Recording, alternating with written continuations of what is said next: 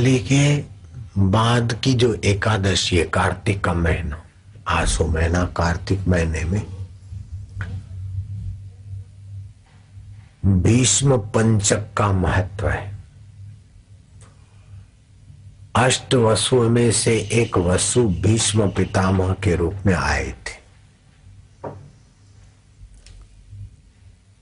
और वचन दिया था कि स्त्री आएगी तो मैं युद्ध नहीं करूँगा। तो अगले जन्म का जो श्रीखंडी था, जो स्त्री थी, वो श्रीखंडी के रूप में बाण लेकर आया।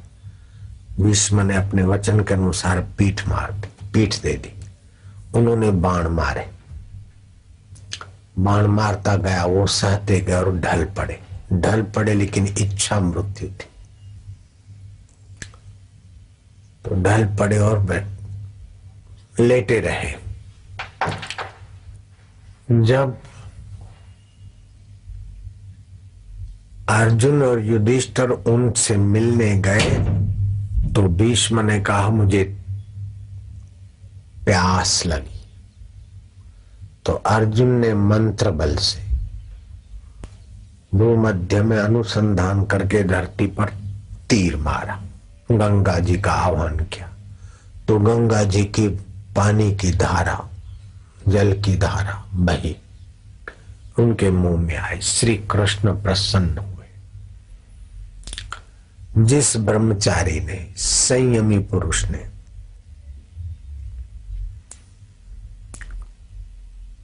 पिता की प्रसन्नता के लिए इतना बलिदान दिया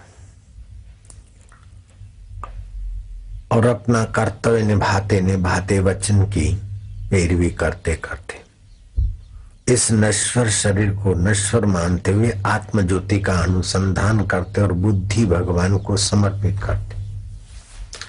जिनको संतान नहीं होती हो, वो अर्घ्य दे सत्यव्रताय, शुचाय गंगायाम महात्मने भीष्म यदित तन्म अर्घ्यम।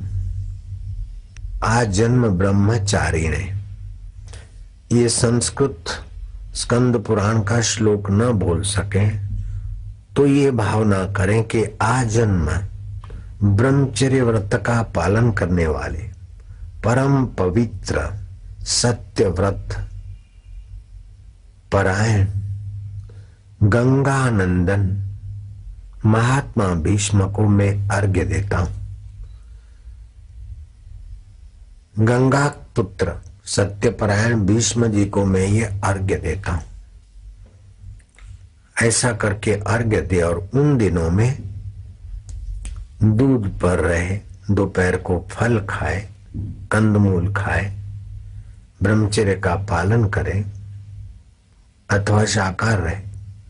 तो ये भीष्म पंचक के प्रताप से उन्हें अच्छी संतान की प्राप्ति होती है। जिनको संतान नहीं होगा, भगवान ने वरदान दिया, भीष्म पर प्रसन्न होकर।